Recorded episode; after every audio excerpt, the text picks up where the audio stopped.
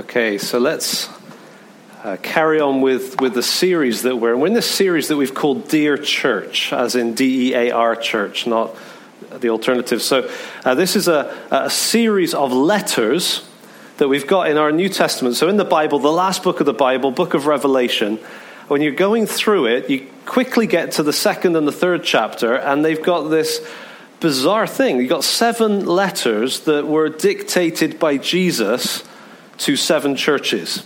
Okay, so these were seven churches in what we would call Turkey. They kind of followed a bit of a, a road around. You could go from the first to the seventh and sort of do the walk if you were, well, it's a bit of a long walk, but you could do the journey.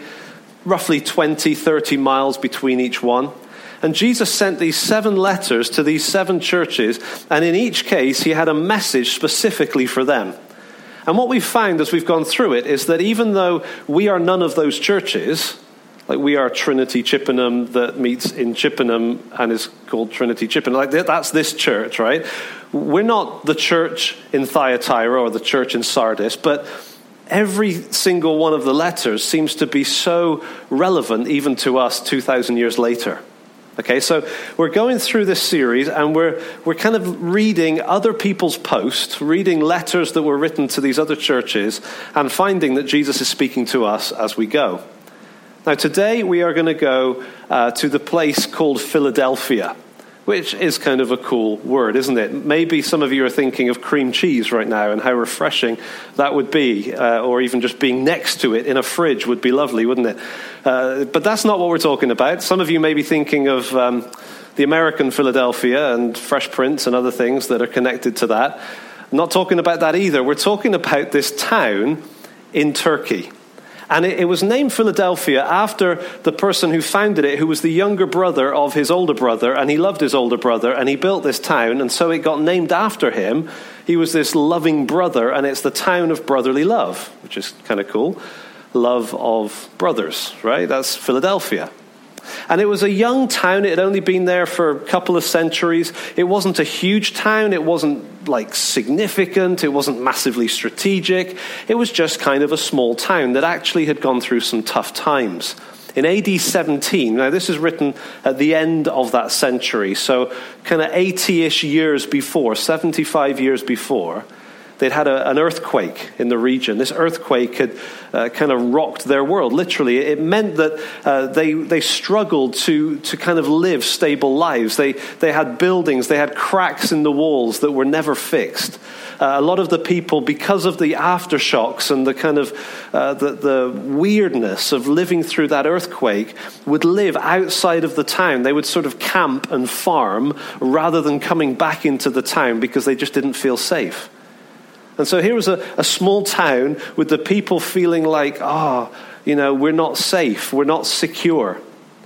Now, fast forward to the time when Jesus wrote or dictated this letter, and something had just happened to them. They'd been a town that had been honored by the emperor. They'd been allowed to kind of put his name up and, uh, and declare that they were, you know, a certain kind of town within the Roman Empire. And for whatever reason, the emperor had just given an edict maybe two, three years before this is written, that 50% of their vines should be cut down and they were not allowed to plant new ones. Now, it could be that he was protecting the Italian wine culture. You know, just uh, there's a, a winery rising up in Philadelphia, let's just chop it down. Maybe there was some other motive, but whatever it meant, it meant that these people were living with 50% of their major industry just destroyed by an edict. They felt betrayed, they felt hurt, they felt picked on. You don't just grow a vine in a week, it takes a long time before a vine starts to generate fruit. And they weren't allowed to replant. And so they'd had this earthquake a generation or two before. Now they'd had this uh, kind of destruction of their industry from the person that they were supposed to be connected to and honoring. And everything just felt really shaky. They felt insignificant. They felt weak. They felt like their lives did not amount to much. And really, what hope was there? And so Jesus writes a letter to a church in that circumstance. And in doing so, I think he's written a letter that comes across to every person and every church that feels weak. that feels like circumstances have conspired against, that feels like there are cracks in the walls and I don't trust where I am. It feels like my life could collapse. It feels like this church isn't very impressive. It feels like, uh, you know, we don't know what the future holds. Do you ever feel weak? Ever feel like your health is kind of precariously balanced and it could suddenly go? Ever feel like your income could disappear in a heartbeat? Ever feel like uh, the stability that you see in other people's lives is not the stability you feel in your own?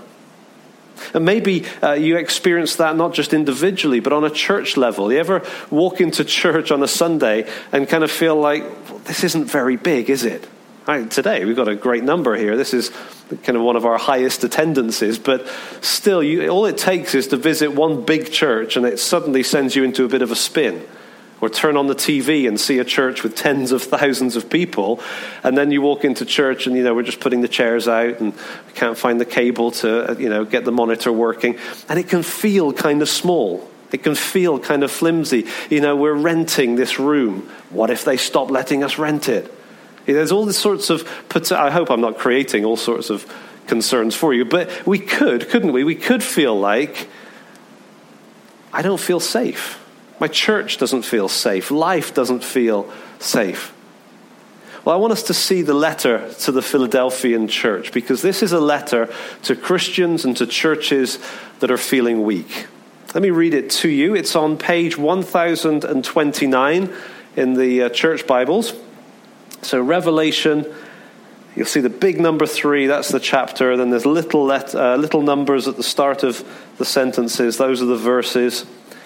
And if you go down to verse 7, you'll see a little title to the church in Philadelphia. Okay, let me read it to you. It says this To the angel of the church in Philadelphia, write the words of the Holy One, the true One, who has the key of David, who opens and no one will shut, who shuts and no one opens. I know your works.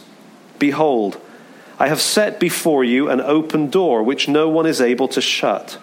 I know that you have but little power, and yet you have kept my word and have not denied my name. Behold, I will make those of the synagogue of Satan who say that they are Jews and are not, but lie. Behold, I will make them come and bow down before your feet, and they will learn that I have loved you. Because you have kept my word about patient endurance, I will keep you from the hour of trial that is coming on the whole world to try those who dwell on the earth. I am coming soon. Hold fast what you have, so that no one may seize your crown. The one who conquers, I will make him a pillar in the temple of my God Never shall he go out of it. And I will write on him the name of my God and the name of the city of my God, the New Jerusalem, which comes down from my God out of heaven, and my own new name. He who has an ear, let him hear what the Spirit says to the churches.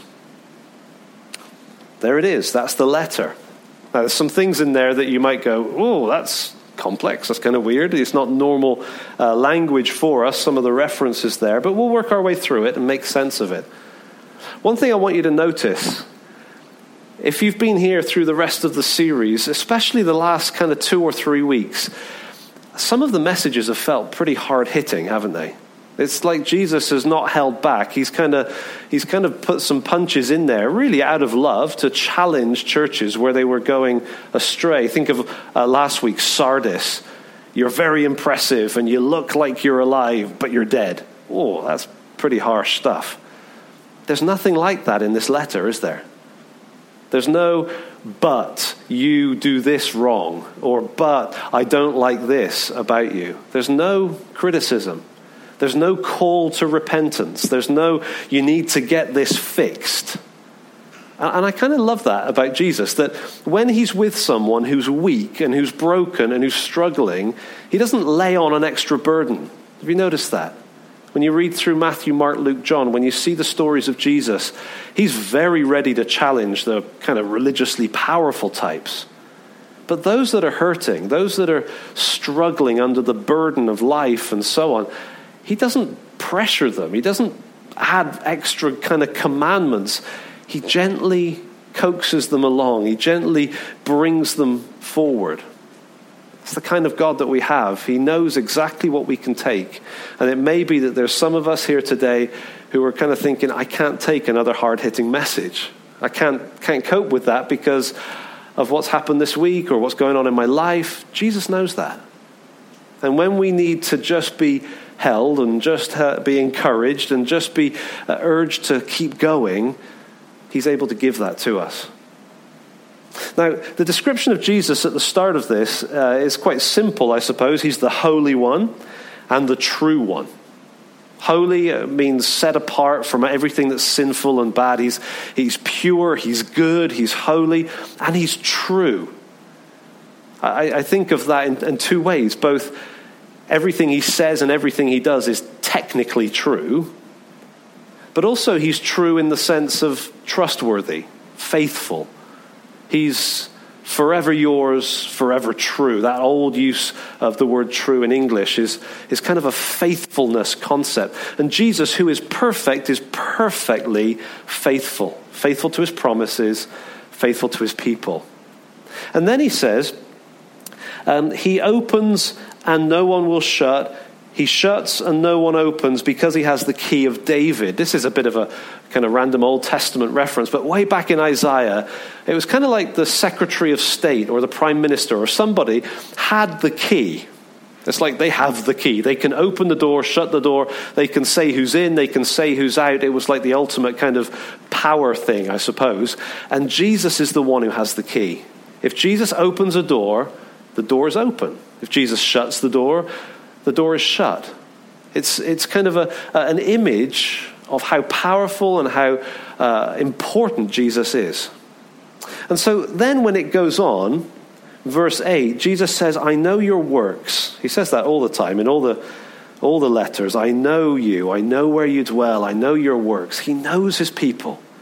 And he says, I know your works, and I've set before you an open door which no one is able to shut. Now, I suppose there's different ways of, of thinking about that. If you've grown up in church world, uh, some of the other letters that Paul wrote, for example, talk about I have an open door before me for ministry. And so that's kind of language that's been taken up in church world so that in prayer meetings, sometimes we'll pray, Lord, would you open a door, you know, for the gospel in Chippenham or open the door in North Africa? And we kind of talk about doors as if there's these great doors all over the planet. It's just kind of Christian code language for th- that idea of if, if God opens the door, there's a way through. Okay, so it could be that Jesus is saying, hey, church in Philadelphia, I've opened the door of ministry opportunity for you, and no one can shut it. And it could mean that, but I don't think it does. I think it's more fundamental, more basic than that. I think what he's saying to them is, I've opened the door of the kingdom of God to you. I've, if you like, I've opened the gates of heaven to you. I've, I've made it so that you can come and be a part of who I am and my people and my bride and all those images, all those words. I, have come, I've made it possible for you to come into heaven to be with me. You can take it at that level. I've, I've created a way and you're welcome in, and no one can shut it. And you'll notice if your eyes skim down that that he talks about the Jews, these people in a synagogue of Satan. That's not what they would have called themselves, but that's what Jesus calls them because this is a, the Jewish community in the town, and they are antagonistic to the Christians. They are harsh, they are making it tough to be a follower of Jesus. And Jesus says, Look, they're not true Jews, they're not God's people. They are a synagogue of Satan. And I think what's going on is that these Jews in this town are making it really difficult for the Christians. They're really giving them a hard time. They're really challenging them. Uh, and part of that is they're saying, look, you're not God's people, we are.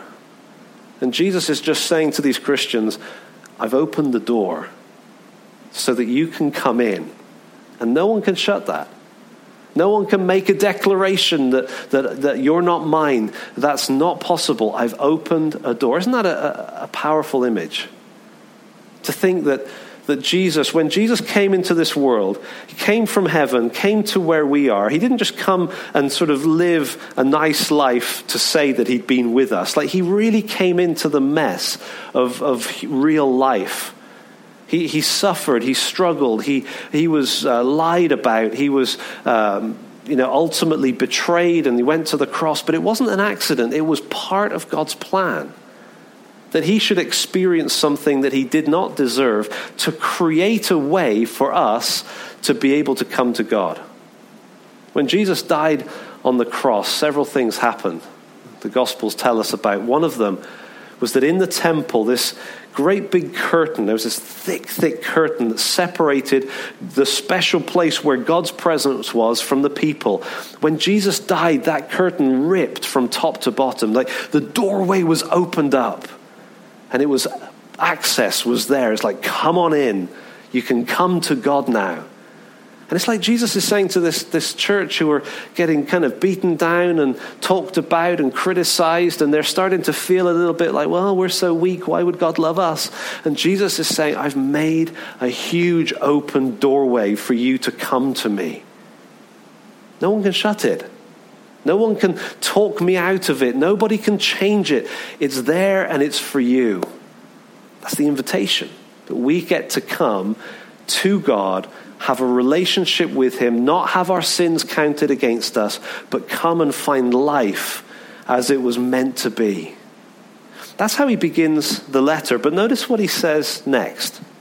In verse 8, uh, second half of the verse, he says, I know that you have but little power, and yet you have kept my word and have not denied my name. What he's saying there is look, I understand how you feel about yourselves. I understand that you don't feel very powerful. I know that. You're weak. I know that. And yet you've been faithful to me. You've not denied my name. You've, you've kept my word. You've listened to what I say in Scripture, you know, what the Bible says. You've listened to it and you've applied it. And even when everyone around you is giving you a hard time, you say, you know what? Jesus said it. I believe it. That settles it. I'm doing it. And you just kind of follow through. And it's not impressive and it's not powerful. And the world's not going, whoa, check them out. You're just plodding along, faithfully keeping my word and honoring me. And I recognize that. The church before this was Sardis. Sardis was impressive. Think megachurch. Everything about it looked powerful. Everything about it, you know, sometimes you turn the TV on, you see some of those churches, you think, oh, imagine what it must be like to be part of something so huge. Sardis was the impressive church. Laodicea, that comes next, which means it's just down the road, that was the rich church. They all rolled up in their Lexuses, like they lived, right? They had the stuff, they had the bling. And you could look at the church in Laodicea and go, oh, God's really blessing them. And so you go that way and there's Laodicea and they're super rich. And you go that way and there's Sardis and it's mega impressive. And then you come to church in Philadelphia and you go, oh, it's kind of small. It's kind of weak. I was with my dad in Italy a couple of weeks ago and we went to several churches and I mean, they're tiny. I mean, like this block here of seats is about the size of the building, you know, these places, and just minute, just a shop front, and a few chairs, you know, and a, a kind of a keyboard, and and they're faithful. They, they just keep on going in a, in a town, in a culture that doesn't respond, that doesn't really want to know what they're doing, that thinks they're weird. They, they must be so discouraging, and they just keep going. And, and I think it's such an encouragement to know that for Jesus our faithfulness is more important than our success. Jesus doesn't look at a, a, little church of Italian Christians and say, well, they're not very successful. They should be more like this thing in America. Jesus looks and he sees their faithfulness. Jesus looks at us and he sees our faithfulness. He sees when you're doing kids club and you're like, seriously, I, oh, I haven't got the energy or the time for this, but you put the time in and you find the energy and you prepare. Or you're in creche and you're thinking, oh, I could so do with just staying in church this week. But you're in creche and, and you go and do it and you do it with a good attitude.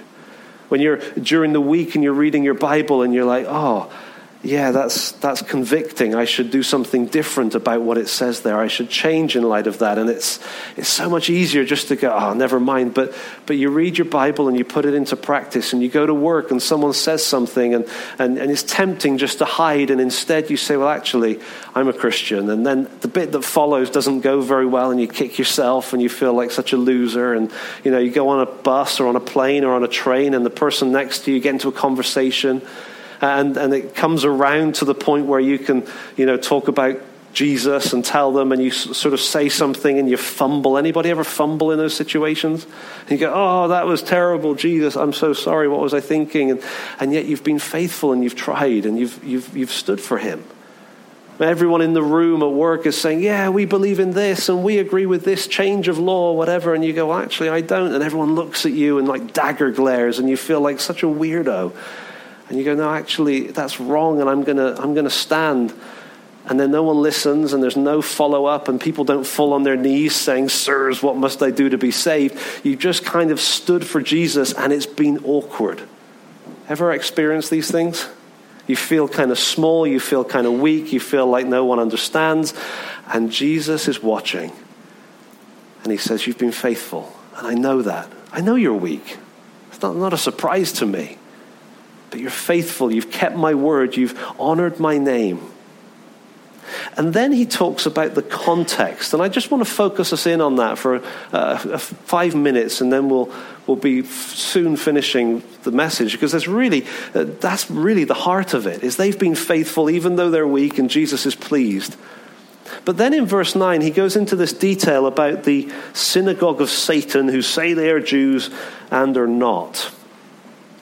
It's a real glimpse into a specific circumstance that reflects a circumstance every one of us faces.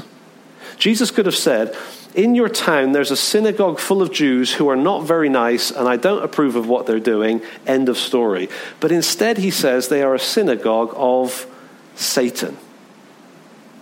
He's giving Satan, if you like, the credit for the nastiness. What Jesus is saying here is that your faithfulness in your weakness, you're standing for me and keeping my word, you're, you're taking one step after another in difficult circumstances, is in the context of a spiritual battle. It's not just other people, it's spiritual. The Bible talks about the fact that this world is a great battle zone that there are those who are standing for good and are declaring the truth, but there are also forces of evil that are working against that. Sometimes we, we, we sense in our culture kind of a excitement about the paranormal. Notice that? The supernatural. There's been a kind of a shift towards that, and it's often quite sinister and gory. But it's just reflecting a reality, and the reality is that behind what we can see, there is a whole realm that we cannot see. There's God who's working by his Spirit through his people in the world, but there's also Satan. And the Bible talks about Satan as being an angel that fell from heaven, an angel that rebelled against God. And he came into this world, and the Bible refers to him as having incredible power. It talks about him being the God of this age the prince of the power of the air. There's all these titles that are given to him. And Satan is real, and he is really at work, and he really hates us. And with him, there's a whole uh, kind of host, uh, all ranks of, of his uh, minions, whatever you want to call them, if you like, the demonic forces of evil. And our problem is that we live in the West and we think that all this stuff is just kind of science fiction. It's just kind of weird. It's, you know, it's, it's for the pagans on the other side of the planet. But the reality is that Satan is at work, and there are forces of evil out to trip us up. In some ways, it makes sense of a whole lot of things, doesn't it? It makes sense of how you keep getting hit with the same thing day after day after day, and you're like, where is that coming from?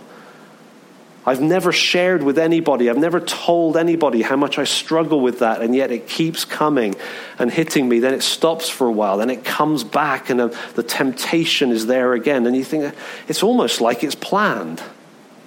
Maybe it is. C.S. Lewis, remember C.S. Lewis wrote um, uh, the Chronicles of Narnia. He also wrote a book called Screwtape Letters. And in this book, he's kind of fictionalizing or imagining uh, an uncle demon to a nephew demon. And he's kind of explaining to the nephew demon how to trip up the Christians, how to make life difficult for them, how to, to, to kind of do everything possible to make their life tough, but to stay in the shadows, to not be too obvious, to not step out and sort of declare himself. And C.S. Lewis was able to give an insight into what the Bible describes as the realm that we live in.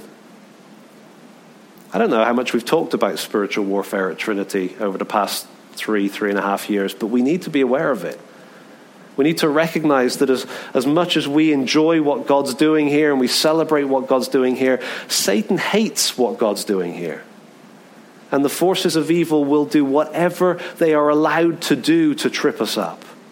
They'll go after us individually, try and get us to, to compromise, try and get us to not pick up our Bibles, try and stop us from praying, try to make us rely on ourselves, try to make us comfortable, or try to make us worried, or try to make us uh, trip up and fall into sin. The forces of evil work against our marriages wanting to tear us apart and lead us to others and create division and breakdown. They want to harm our children. They want to get our children distracted and going in different directions instead of really understanding the gospel and living for Jesus. They want to work against us. And if it weren't for the fact that God is in charge, if it weren't for the fact that Jesus holds the key and when he opens a door, nobody can shut it, if it weren't for the fact that that God is on the throne, we would have every reason to be absolutely petrified because the forces of evil would take us down in a heartbeat. But I always think of Satan and uh, the demon, demonic realm. I always think of them being a bit like a dog on a chain. Lots of bark, quite a nasty bite, but a limit remember years ago walking down the road with my brother in law. We were distributing things uh, like invitations to something. And this dog, I don't know, it was kind of like a Rottweiler, Staffordshire Pit Bull, Alsatian, German Shepherd, like angry wolf cross, right? It, it just charged down the, uh, down the garden path towards us and like snarling. And it was like something out of Narnia, but, but you know, worse. And it was charging towards us. And I saw the chain, and my brother in law didn't. And it was quite funny. I'd love to watch a video when I get to heaven of that moment. It's not my top priority, but I want to say, hey, can I watch that? Because I want to see Dan's reaction again because it was hilarious. I saw the chain, so I was still a little bit, you know, the adrenaline's going when a dog's about to eat you. But I could see that it was going to hit its chain, and I was okay. So I kept walking. Dan took off. Like he literally took off into the air and was grabbing for his knife. He works with trees, he's not a criminal. But he was grabbing for his knife, ready to guard himself against this beast that was trying to kill him. And then I said, Dan, he's on a chain. He's like, okay, okay. And it took him about half an hour for the adrenaline to come down. I think it's important to remember that, that when we think about the forces of evil, Satan, before God in the book of Job, was told limits. I'll let you do this, but you can't do that. I'll let you do this, but don't touch his body. I'll let you do this, but don't destroy his life. Satan's limited. He's not able to just take us out and destroy us, but He is able to do some things. And we're living our lives, small church, small people, faithfully plodding away, trying to keep God's word, trying to honor the name of Jesus, and we're doing it in the context of the attacks of the enemy. We need to be alert to that. We need to be aware. We need to be prayerful. We need to not be naive. It's just so, so easy when, when you've got someone in your ear convincing you that that sin is not a problem that God would understand in your circumstance, that it doesn't apply to you. It's not just you thinking that, you've got a conversation partner, and it's not God. You've got somebody there uh, encouraging you to just go ahead and do that thing. Just go ahead and take that step. Nobody will know. It doesn't matter. Just go for it. You deserve it. And we've got a very willing conversation partner to encourage us to absolutely blow it. Jesus holds the key. What he opens, no one can shut. He's in charge. Let's look to him and trust him. Let's keep our eyes on Him and be faithful to Him in the little things as well as the big things. Let's be encouraged. Maybe you're, you're feeling worn down by temptation or worn down by your own weakness. And, and it's almost like, oh, what's, what's the point? Maybe I'll just. No, no, no. Don't maybe just anything. Keep trusting Jesus. Keep living for Him, one decision at a time. Keep saying, no, I'll do the right thing. I'll honor Him. I'll do what He asks. Even if I don't like it, I'll do what He asks because He can be trusted. In the next verse, in verse 10, uh, Jesus describes this time of suffering that's going to come on the whole earth, like there's a major thing coming. And there's a couple of ways of, of viewing verse 10. It could be that that this particular church is about to face something that isn't just in that town, but there's like a, a sort of empire wide persecution coming, which there was. Or it's possible that it's referring to future, ultimate end times kind of suffering. And there's different ways of interpreting it and understanding it. But the point is that Jesus says, whether he's talking about like in three years' time or he's talking about hundreds of years' time, the point is he says, I will keep you from it. I'll protect you. I'll guard you. I'll take you out from it. And so there's comfort there. There's encouragement that we don't have to go into uh, a trial that is impossible to survive. There isn't a storm coming that's guaranteed to wipe us out. Jesus says, No, no, I'll keep you from that. And so, as we come towards the end of the letter, they're in this context of spiritual warfare. They're facing significant trials. And Jesus says, Look, I'm coming soon. That's such an encouragement for Christians, isn't it? When you're hanging in there and you're kind of keeping on going, and it feels like this is endless, and Jesus says, I'm coming soon. I'm coming back soon. Look for me. And he says, Hold fast what you have so that no one may seize your crown. And, and then he gives the promise. Now, think about this promise to a bunch of weak Christians in a town with cracked walls who live outside the town because of earthquakes and have been let down and betrayed by the Caesar that they've tried to honor. Jesus says this To the one who conquers, that is, to the person who trusts me and just keeps on keeping on, just faithfully living for me day by day, I will make him a pillar in the temple of my God. Isn't that beautiful? Like in God's temple, he will be like a pillar, solid, established. The one thing that you know in a temple is that the pillars aren't leaving. Right? They're permanent. And Jesus is saying, That's what I'll do for you. You just trust me, be, be faithful to me. I'm going to make you permanent in the temple of my God. Never shall he go out of it. Never will you have to go camping on the outside because you're worried that on the inside the roof's going to fall on your head. Jesus is offering them promises that, that would resonate with their fears. He's saying you'll be permanent like a pillar. You'll not need to go outside because of earthquakes or anything like that.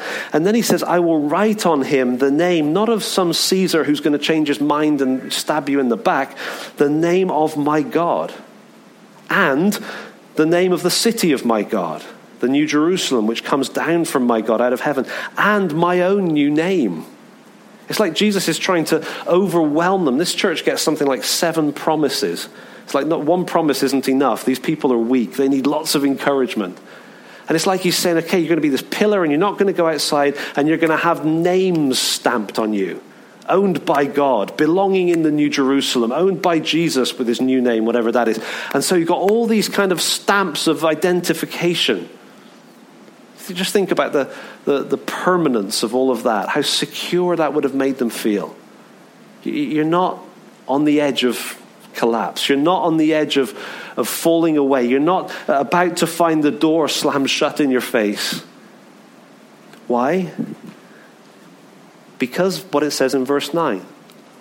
These people that are antagonistic to you one day are going to come and they're going to bow at your feet. Not because you know, you're kind of being worshipped or anything like that, but because you're with Jesus.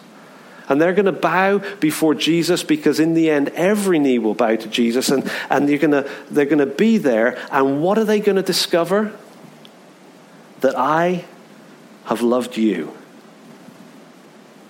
I have loved you. Isn't that beautiful? Those four words. You feel weak, you feel beaten down, you feel tempted, you feel tempted to compromise, you feel tempted to sell out, you feel like it's not going to work, this church isn't going to last, oh my goodness. And Jesus says, just be faithful. And in the end, everyone will know that I have loved you. I'm going to make it abundantly clear. I'm going to declare it before the universe. I have loved you. That's an invitation, isn't it? An invitation to carry on being faithful, an invitation to trust Jesus for the things that we're facing. And what I encourage us to do is this I'm going to ask us two questions. Uh, and I'd love us to have a little chat just in, in groups where we are before the band comes up and we, we sing to finish. But the first question I don't want you to answer in the group. The first question might be a good question to take home and think about. Maybe chat to your spouse, that would be a good conversation. But, you know, you, you choose where to chat about it. If I were the devil and I wanted to destroy me, not Peter, but yourself, I'll think of it for me, you think of it for you. If I were the devil and I wanted to destroy me, or I wanted to take me out or trip me up, what would I do? What would my strategy be? It's a good thing to think through, good thing to pray about. But what I'd like us to chat about now, just for a couple of minutes, just where, where we're sat, twos, threes, fours, whatever. If I was the devil and I wanted to hurt this church, I wanted to do damage to this church, what would my strategy be? Let's chat about that together. Let's think about that, not because we want to glorify the devil in any way, but because we want to be faithful to Jesus. And part of that is probably going to involve recognizing how he could come, Satan this is, and do damage to us. So feel free to, to break into whatever groups you like. We haven't got long. We're going to be singing soon. But just think out loud if I were the devil, how would I take this church out of commission?